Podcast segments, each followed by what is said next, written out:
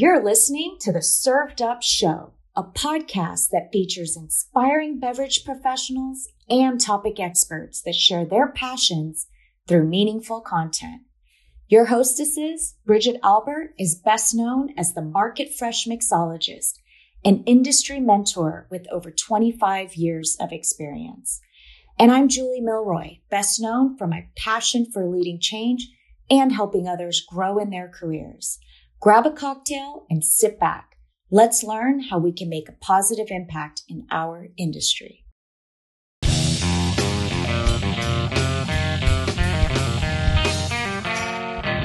Hey, y'all, it's Bridget here. I had the pleasure of chatting with my friend Andrew Faulkner. He is the visionary founder behind the New Orleans Spirits Competition at Tales of the Cocktail. With a rich background in the spirits industry, Andrew's journey led him to create this distinctive competition driven by a passion for excellence and a desire to showcase the best in the world spirits. In this exclusive interview, we delve into Andrew's experiences, values, and unique aspects that set the New Orleans Spirits Competition apart. Discover the inspiration, challenges, and aspirations that fuel Andrew's commitment to shaping the landscape of spirit competitions and gain insights into the driving force behind this influential figure in the craft spirit industry. So sit back, relax, grab yourself your favorite craft spirit, and enjoy this episode. Andrew, welcome to Served Up. I am so excited to have you on today's show. Oh, it's it's a thrill to be invited, and especially by someone that that I admire so much as you. Well, wonderful, wonderful. Can you tell our listeners a bit about your background? Okay. Well, you know, um, I I came into spirits really through the side door. Of course, I I knew that I liked to drink, but it, it wasn't so much of a part of my life. And I ended up uh, coming back from from Europe at one point, and I was working primarily as a as a journalist. And I got back to uh, the San Francisco Bay Area. Um, I'm a native Californian, and all the editors that I had known had moved on. And I saw an ad to uh, go to uh, work on video projects uh, for Bill Owens, and um, Bill was a a photographer that I had um, I had really enjoyed his work when I was in high school. I didn't even know he was still alive, and I thought Bill Owens, the Bill Owens, and I started typing an email response, and then I realized, hey, there's a phone number on here, and I called him up, and he answered the phone, and I went down there the next day, and um, he sent me home with what I thought with some materials that I thought were you know sort of a tryout, and it was actually my first assignment. But then the more I went, more I worked for him, the more I ended up working on something else, which was the American Distilling Institute, uh, uh, a trade group that that functions somewhat like a trade organization. They, uh, you know, so it was less and less about photography and more and more about spirits. And through that, um, I became familiar with the first generation of of craft distillers and uh, I hosted workshops that then the attendees there from became some of the brands that that we all know out there. Really is a unique way, a, a unique entry point, let's say, to the industry. And I know that you absolutely love the industry. So I want to go even just a little bit deeper, you know. So you started off, you know, as a journalist. What were some of those first experiences when we talk about craft? You know, let's talk specifically and what kind of dazzled you about that category?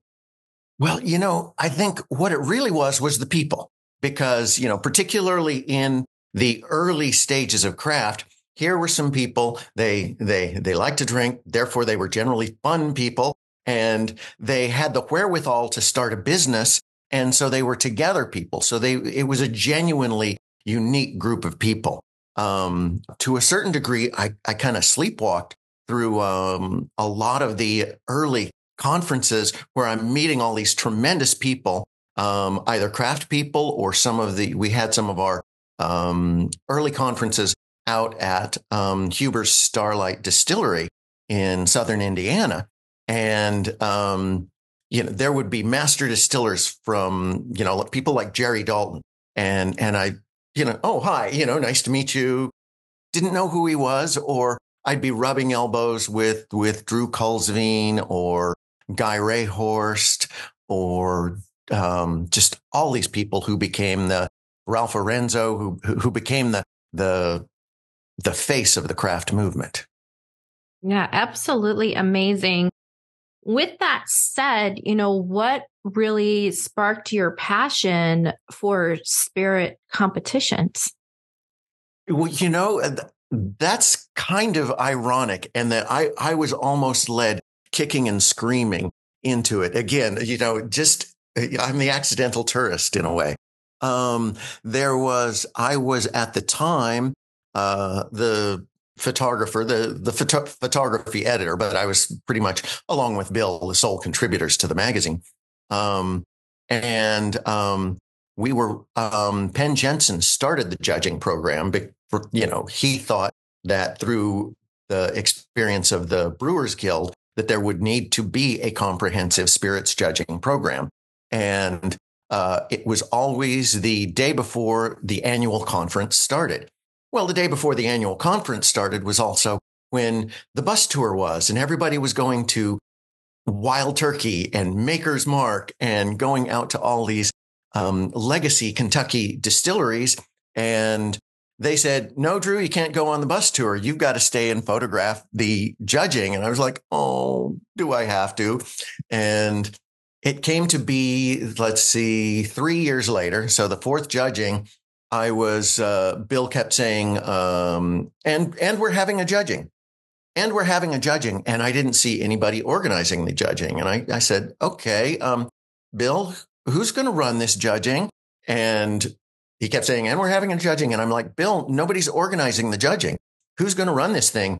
And then he finally turned around and he said, you are. and and you said, "Oops." and I said, "Okay, how am I going to do this to the best of my ability?" And at that point, Nancy Fraley was just newly arrived as as one of our volunteers.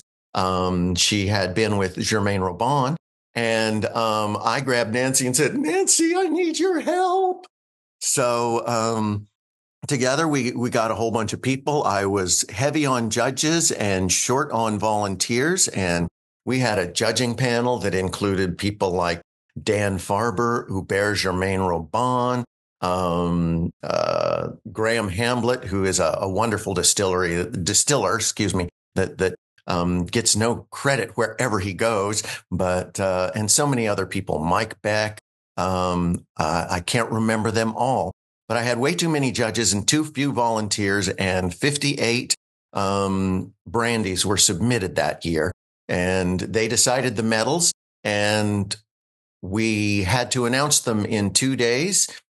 While the brandy conference was going on at ADI, Nancy Fraley and I were cloistered trying to add up the scores and determine who the winners. We we mer- we missed Jorg Rupf talking about brandy and and Hubert Germain Robin in conversation with Jorg Rupf and Dan Farber and all of these talks that we just absolutely would have loved to see to be able to announce the next week who the best brandies were. And then from that conference on out, I said, well, I'm not going to run it that way again and started working with Ted Huber to streamline and uh, make the protocols that um, are pretty much in place at ADI now I know that they're uh, they were in place at ACSA when ACSA started their judging program, and and they've been kind of spread around the internet quite a bit, and a lot of judging competitions now use those same protocols. Can you give our listeners kind of a peek behind the scenes at a spirit competition? You know, a lot of them are maybe fans of the cocktail, fans of spirit, or, you know, just very curious. So yeah. can you kind of paint that picture of what that looks like? Yeah. So um, there are, um, you know, and we are um, with the New Orleans Spirits competition, the, the competition I'm currently running, we are going over to a hybrid system. So I'm going to describe two systems of judging. Um, and there are different ones. I, I understand, um, you know, from talking to a bunch of people who organize judgings that there are different ways to judge spirits. And, um, but the way that uh, I organized it with ADI and what we have been running with um, the New Orleans Spirits competition is we have tables of four judges and they are um, served a flight of spirits blind. They receive a little information as to what it is. It will be, uh, say they're receiving bourbons, uh, six to 10 years old, um, and maybe cask finished as a, as a, a flight. And then those spirits in front of them will be ranked generally by proof so that the first one they try is the lowest proof and they work on up to a higher proof by the end of, of the flight, unless there is a surprise. And, you know, some of these, uh, some of these spirits can hold a real surprise. I remember one, one particular year was so strong in sulfur gas that we had to like put it last in the flight and say, okay, everybody, wait until you've evaluated all the other ones till you evaluate this one. You'll see why when you take the watch glass off of the glass. And we keep watch glasses over them so that the, the volatiles don't escape. We don't want the spirit to air too much and change too much from if you had just poured it into your glass. And a flight of spirits can, can wait 20, 30 minutes before being poured. So then the judges, they go over each flight in the spirit and in silence, generally, evaluate it, write tasting notes, give it a score. And when they've all had the chance to evaluate this flight of spirits, then they talk about it. And maybe they point out something to another judge. Didn't, didn't you get that wet dog smell? Or like, oh, I just love the viscosity of this one. And maybe they decide to move their scores just a little bit because of something one judge pointed out to them that they hadn't noticed it. And there's an anchor judge at the table who's responsible for bringing a consensus amongst all the judges. And then when they have decided, okay, that's what the scores are for this, looks like it's a gold medal, then the stewards come and collect those and um, they take the score sheets into the back room and they bring out the next blind flight of spirits. There's another way to do it, and that is remotely. And for instance, uh, the Ascot Awards, Fred Minnick's Awards, and um, the Barleycorn Awards um, are the two that come off of my head immediately. A bunch of people went to remote judging during the um, the pandemic and all the shutdowns. We are going to a hybrid system where we're going to judge remotely for a first round, and then we have a final round in New Orleans that's in person. So what happens then is the judges receive a package of sample bottles and uh, a time limit. They can judge online. They can judge in privacy. They, they're at home or their office, their own familiar aromas, their own familiar glassware all the time they want. And they evaluate the spirits, give ratings, give scores.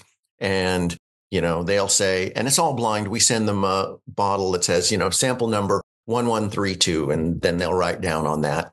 And some of the judgings will then get together via Zoom or some other remote conferencing application and talk about them. Some will just receive the results and uh, figure out who the winners are from the scores sent into them. What we've done at New Orleans for the first time last year, and we're we're expanding this, we're quadrupling it, is we're doing a live judging in front of an audience that gets to taste along with the judges. So they can see the judges, they can, they can hear the judges' comments and they can taste the spirits along with it. And it's a, it's a wonderful thing that actually evolved out of comments that uh, Audrey Saunders made one year at the judging, and she had a table there with with Dave Wondrich, uh, Robert Hess, and Francis Schott, and they were talking about it. And I overheard Audrey exclaim, "Oh, if only more people could hear this conversation, they would understand gin so much better." And I just a little light bulb went off, and I thought, okay, now that I'm working with Tales of the Cocktail, here's the chance to have a tasting room. Four judges receive they receive the six top scoring spirits in each class and they evaluate them in silence. Um, and they talk about them in front of the room and they decide on a winner. Now, as much as we'd love to give people in the room a vote, they don't have a vote that counts. After the judges are decided, then we can open it up to conversation and the people in the room love to, to have comments and we, we pick a, a favorite amongst the uh, the, the, attendees, um, mostly uh, the same as what the judges decide, and um, it's uh, it's just an incredible educational tasting where people get to combine their palates palates against people who have legendary palates in the industry. Yeah, that's really incredible. Can you just so that the listeners really understand, you have the first round, right? And then yes. the spirits that make it through to that round, like is it the best of those spirits then that go into the the next round? What we have is a hybrid system where we will judge a first round remotely and we will take from those results the top six spirits in each class of spirits, the top six whiskeys, top six brandies, top six rums, gins, and we will bring those to a final round or a championship round at Tales of the Cocktail, which will be this kind of live judging with an audience that gets to taste along with the judges. That's amazing because I think that when you bring in the consumer or the cocktail enthusiast, right, the spirit enthusiast, what a unique and wonderful opportunity it is for them to really experience that because I'm going to tell you something. I just know um, from the consumer standpoint, sometimes it can be overwhelming going into that aisle at the grocery store or at the liquor store and not really maybe understanding what, let's say, a brandy is. You think maybe the bottle's really cool and sexy, right? But do mm-hmm. I want to spend the money on it because I've never tried it before and I don't know what it's supposed to taste like? And so this really gives those um, who want to be adventurous with their palates an opportunity. Yeah, and it it it really is amazing to hear some of these people talk about spirits. I I have a job to do, so I can't sit down on the table and listen to them. Uh, but I remember uh, a good friend of both of ours, who I won't name so that I don't embarrass him. um, was uh, happy to be on the brandy table one day. And so he's sent there with um, uh, Hubert Germain Robin, Flavien Desoblan, and I for probably Alain Royer, like three like top notch cognac guys. And he's like, "Oh, great! I get to flex my muscles with brandy." And and he's writing down his tasting notes, you know, oh, you know, caramel and this and that. And then he hears Hubert talk, and it's like, well, you know, I think something went wrong in about the, the third day of fermentation. You know, I get this, and and he was just all of a sudden where he thought he was an authority, realized, oh my God, I'm totally out of my league with these guys. That's so fun. yeah. But I do think as a judge, it is always a place to learn and to further your own palate and your own capabilities right? Your yeah. own skill set to grow. Can you talk about who your judges are, what the selection process is like, and why are they important to your competition? Well, the judges, um, we look for, of course, the best professionals. But what we would like to do is create a panel that has all the different um, disciplines of this distilled spirits industry. Because we're affiliated with Tales of the Cocktail, we now go a little bartender heavy as opposed to ADI, where I perhaps went a little distiller heavy. Um, so we will get people like Tiffanie Barriere, H. Ehrmann. Um, what are some of the other wonderful bartenders we've had? Bridget Albert.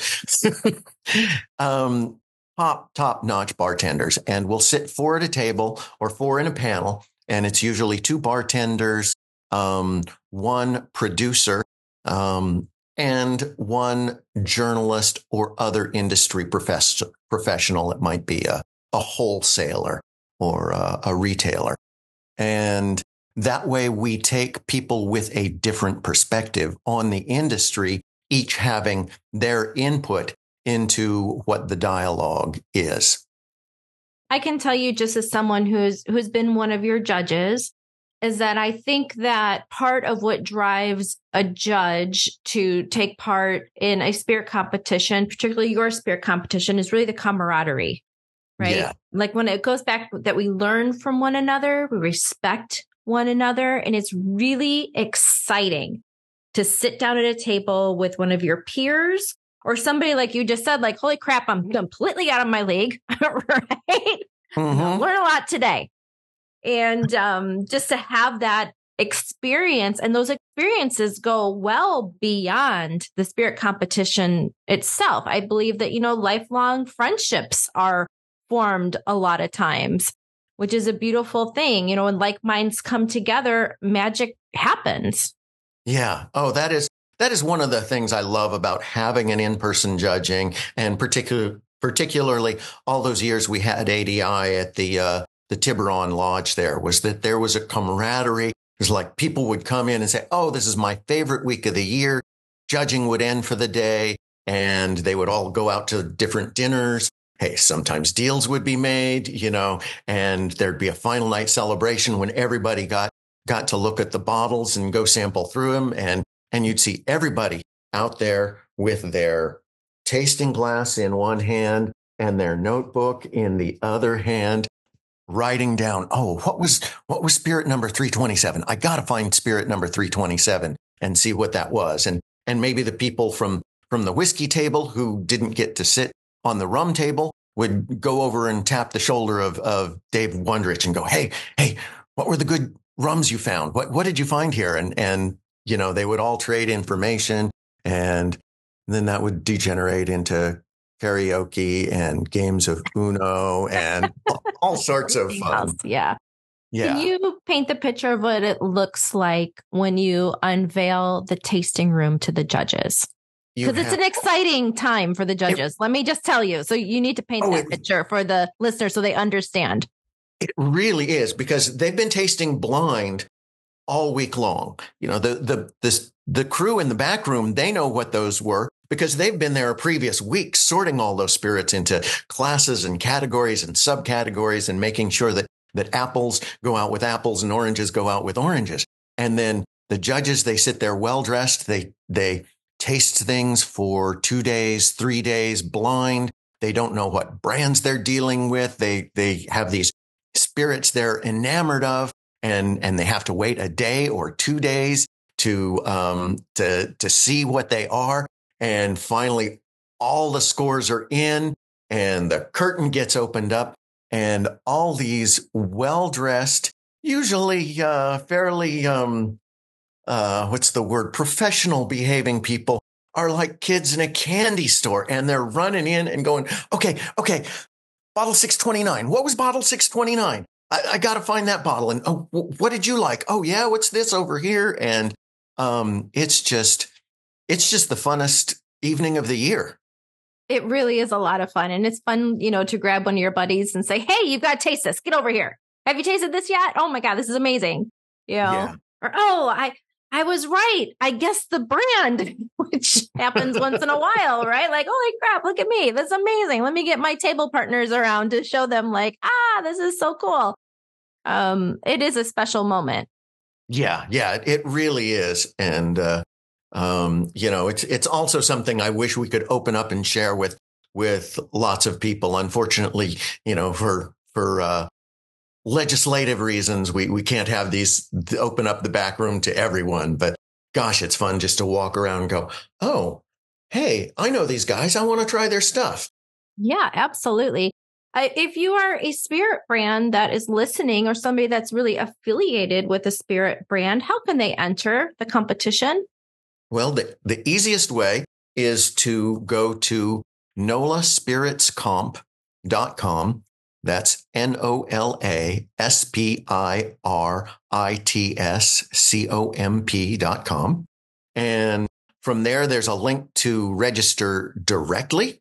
Um, and there's also lots of information about our um, submissions requirements and uh, the judges and last year's winners and the previous year's winners. And um, that is the easiest way. They, if they click on register now, they are taken to our registration site, which has a URL longer than can be memorized. and um, uh, there they'll they'll enter their own information, and then they're taken inside where they can individually um, enter the information for as many spirits as they wish to. And after they've completed that, they can press the button to submit and it takes them on to the payment area. Wonderful. Which, so it's very simple to do. Yes. Yeah. We, we tried to make it simple, but we do ask for a lot of information because in the back room, you want to make sure that you are judging apples against apples and oranges against oranges. You want your casks, cask finished bourbons all in the same flight, right? And ideally, if you've got a bunch of bourbons that are finished in cognac casks versus a bunch that are finished in sherry casks, you want those in separate flights so that um, judges don't get confused over what the relative cask finishes are. So we ask a lot of questions. Um, in in the submissions guidelines, there are there's a brief list of the information that they will need to have. Things like their COLA number, because uh, of COLA being certificate of label approval, and uh, we need this 14 digit number to make sure that the spirits are legal to serve in the state of Louisiana in case they get to the top six. That is so interesting. It really is because it's not just, you know, make a mark here that I'm a whiskey and pay my money and go. Um, the competition itself is very thoughtful on making sure that your spirit's going up against, you know, other like spirits, which is really oh, important. That actually is where the most work is. And and we have a crew that arrives uh, five working days before a live judging. Now we're doing it differently this year where we're we're going to be sending out the packages to the judges.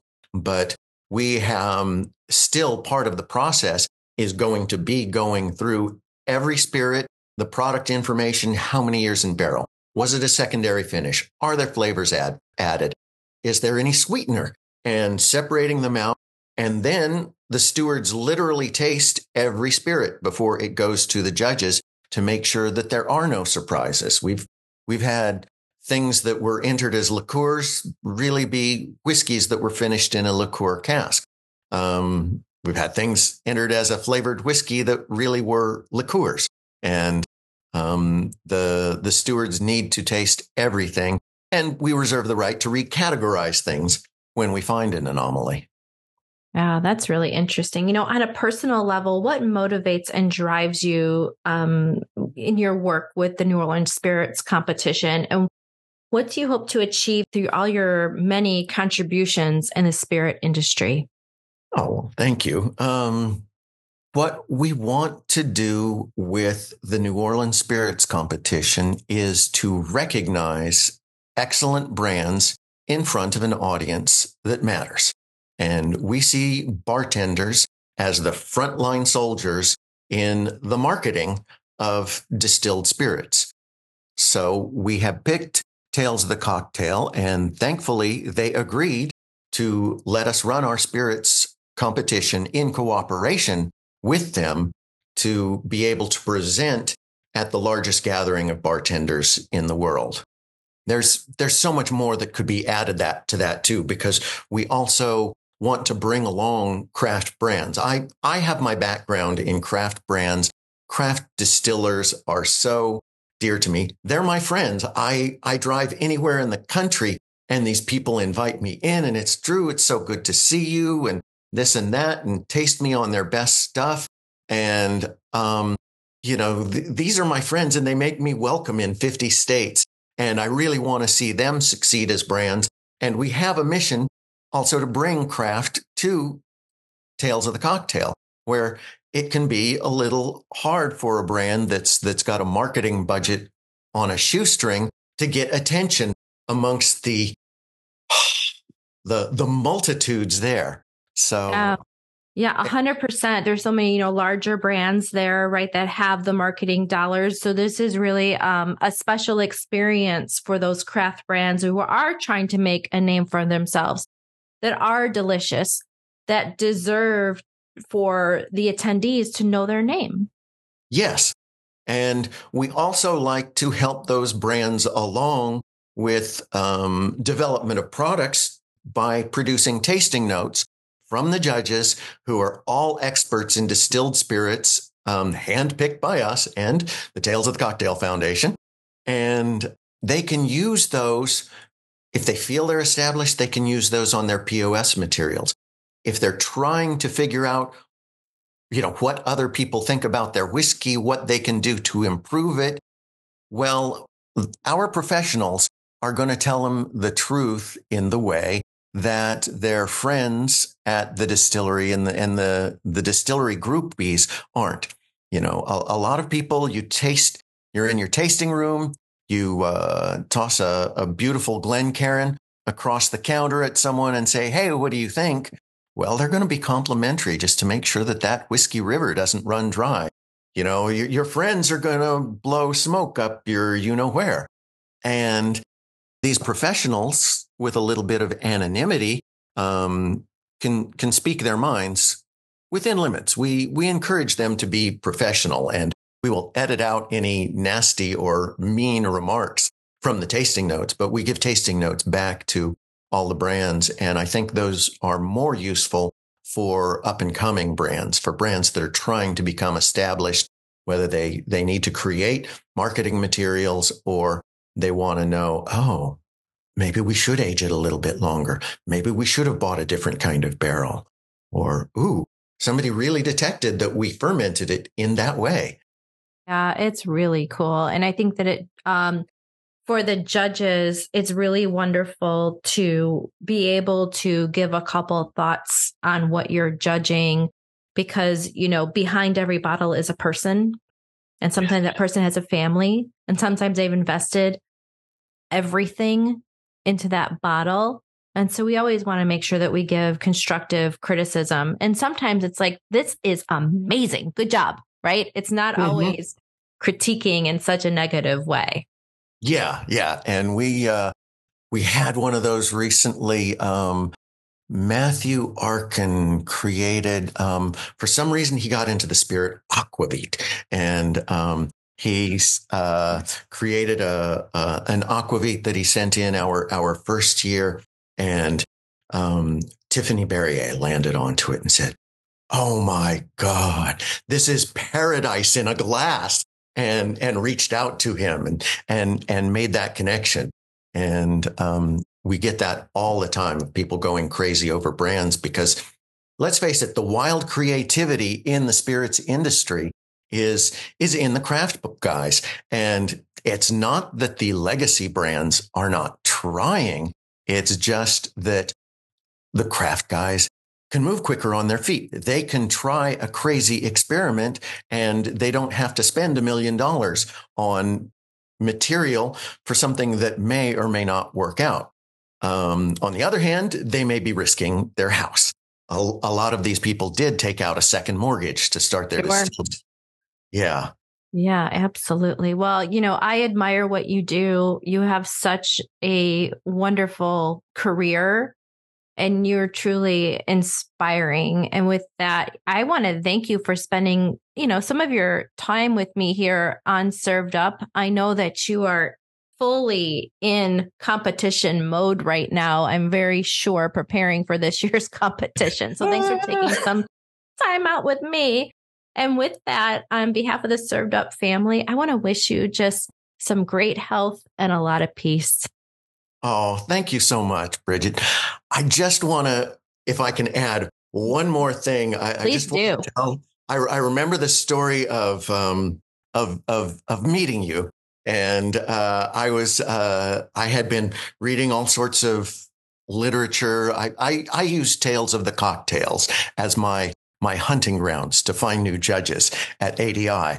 And I kept reading all these things and I said, Bridget Albert, I need to meet Bridget Albert. And actually, I had, um, what is it? I had illustrated some stories you wrote for Tasting Panel magazine. Mm-hmm. Once upon a time, it was um, oh, the dish and the drink. Yes, yes, it was. Yes, and so for quite some time. Yeah, and that so working to create photo content for the stories you had written, and then seeing your name all over all over Tales of the Cocktail, I went to Tales of the Cocktail one year um, with the mission find Bridget Albert. Oh my goodness. List her as a judge. And you probably thought you had a stalker. I was like, you know, I forget what the cocktail competition was. There you were behind the bar with several other judges and um, uh, t- tasting, I think it was a um, Cherry Heering competition. Oh my gosh. Yes. Yes. And I, For, oh I came God. up to you afterwards and I said, Oh, oh, I run a spirits competition and I would really love to have you as a judge. And, and would you please like give me your contact information? And, uh, um, I was very happy when, when I was able to write you an email and you were able to come judge spirits for us in uh, San Francisco that year. Yes, yes. Wonderful. Oh my God, so wonderful. Well, I'm so happy that we're friends and that we have connected and reconnected Yes. And, um, you know, I can't wait to see what you do next. Thank you. Thank you. I am so thrilled to be invited to take part in this. You, you know, I respect you greatly and, um, it's been a real fun opportunity to talk with you and, uh, to have other people hear it. Absolutely. Well, cheers to that. Thank you very much. Take care. Have a wonderful, healthy year. Thanks for listening. Served Up is brought to you by Southern Glazers Wine and Spirits. Produced by Zunu.online. Music by We Killed the Lion can be found on Spotify. Make sure to subscribe to be notified of future Served Up episodes. Cheers!